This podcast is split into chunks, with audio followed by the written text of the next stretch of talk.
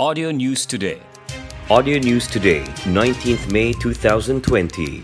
And now, here's Benedict Stevens with the 8 p.m. edition. While criticism of Sabah's quarantine centers persists, state health officials have appealed to those under quarantine to be patient and not to expect the comforts of their homes or hotels.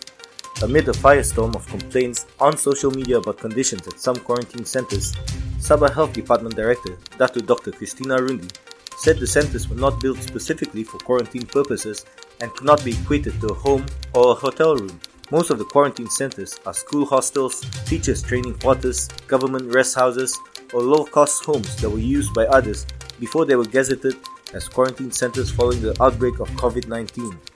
It is a crisis that we did not expect Therefore, it is our hope that all placed in these centers will see the bigger picture and be positive in helping break the COVID 19 chain, she said today, May 19th. Dr. Rundi said the State Health Department was aware of criticisms by the public, including parents of students, especially after there was a spike in the number of people returning to Sabah ahead of the Hari Raya holidays. We have been receiving a lot of complaints about the centers through social media, all those involved in the management of the quarantine centers are taking steps to make the necessary improvements, she added. Sabah initially allowed returning students to carry out home quarantines, but health officials reversed that decision when it was discovered that many were not complying. Sabah has a total of 331 positive cases, with 27 still undergoing treatment and 5 deaths so far. Police have recorded an increase of 20% in Macau scam cases during the movement control order and conditional MCO from March 18 until May 18, with losses amounting close to half a million ringgit. Kota Tinggi OCPD Superintendent Asmon Baja said that the syndicate usually targets pensioners and farmers who own land as their victims. The number of cases has increased to 34 cases during the period, compared with 28 cases from January until March 17 with recorded losses at 480,000 ringgit. Scammers would impersonate enforcement agencies like the police and tell the victims that they have a police record or court case they must attend where the victim is required to give personal details and make payments. This has never been the police's standard operating procedure, and if any members of the public receive such calls, they are to alert the nearby police stations immediately, he said during a press conference at Kota Tinggi District Police Headquarters here today May 19th. He added that the syndicates have also managed to create phone numbers that are identical to the enforcement agencies, such as the Road Transport Department and court. The only difference is the area codes. For example, the authorities would use the prefix plus 60, but the syndicates would usually use plus 80, plus 90, and others, followed by the agency numbers. We are also working closely with other government agencies on how this syndicate were able to get information on pensioners, he said, adding that so far no arrests have been made. Superintendent Asmon added that aside from calling the nearby police stations, victims could also check the given number account at http ccid.rmp.gov.my slash slash or call CCID info hotline at 03 2111222.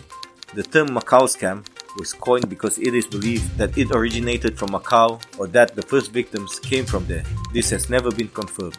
The scam often starts with a phone call from someone pretending to be an officer from a bank, government agency, or debt collector. The scammer will then claim the potential victim owes money or has an unpaid fine, often with very short window of less than an hour to settle the payment or face dire consequences. These unsuspecting victims will then be asked to make payments to get them off the hook. The identities of two members of parliament who are said to be undergoing quarantine for COVID 19 have remained a mystery. The two MPs were believed to have come into close contact with COVID 19 suspects. Their status was not known until Health Director General Dr. Dr. Noor Hisham Abdullah revealed on Sunday that two MPs did not attend a COVID 19 screening session for yesterday's parliament sitting as they are currently observing quarantine.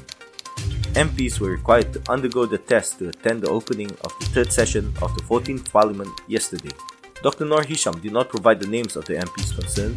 A total of 960 people, including MPs and staff working in Parliament House, went for the test and all tested negative.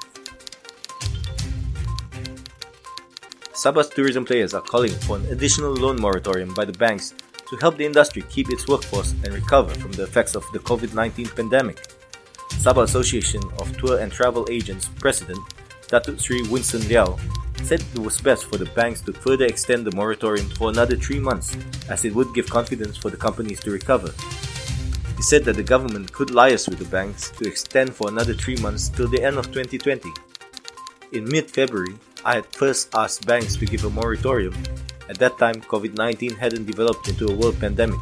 We estimated the recovery would take six months, but after March, it became a global pandemic.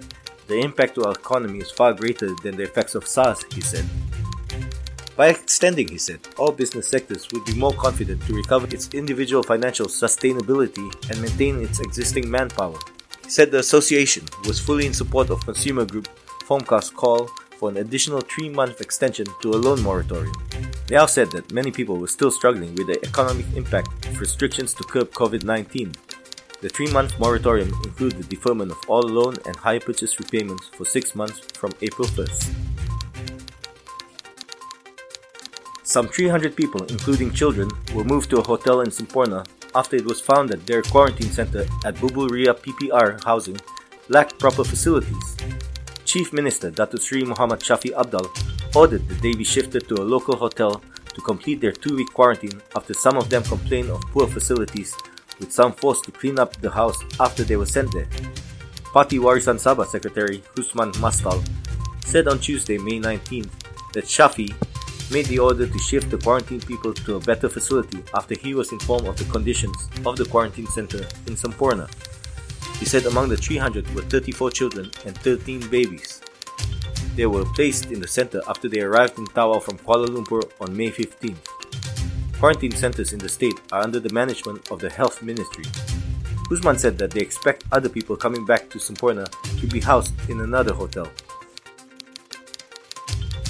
Malaysia reported 37 more COVID 19 cases today, May 19th, bringing the country's total number of infections to 6,978, says the Health Ministry. Health Director General Datu Dr. Noor Hisham Abdullah said out of the 37 new cases, two were imported, while the remaining ones were local infections. He said 22 out of the 37 cases are non Malaysians. Dr. Noor Hisham also announced one new death, taking the country's death toll to 114.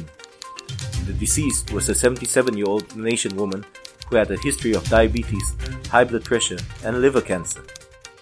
Dr. Noor Hisham also said 31 more patients have been discharged in the same 24 hour span, which means 5,646 patients, or 80.9%, from the total number of positive cases have recovered from COVID 19 in Malaysia since the outbreak began there are only 1,218 active cases being treated at the country's health facilities at present. There are currently 11 patients being treated at ICU units, with 6 on ventilator support. Like us on fb.com slash audio news today. Audio News Today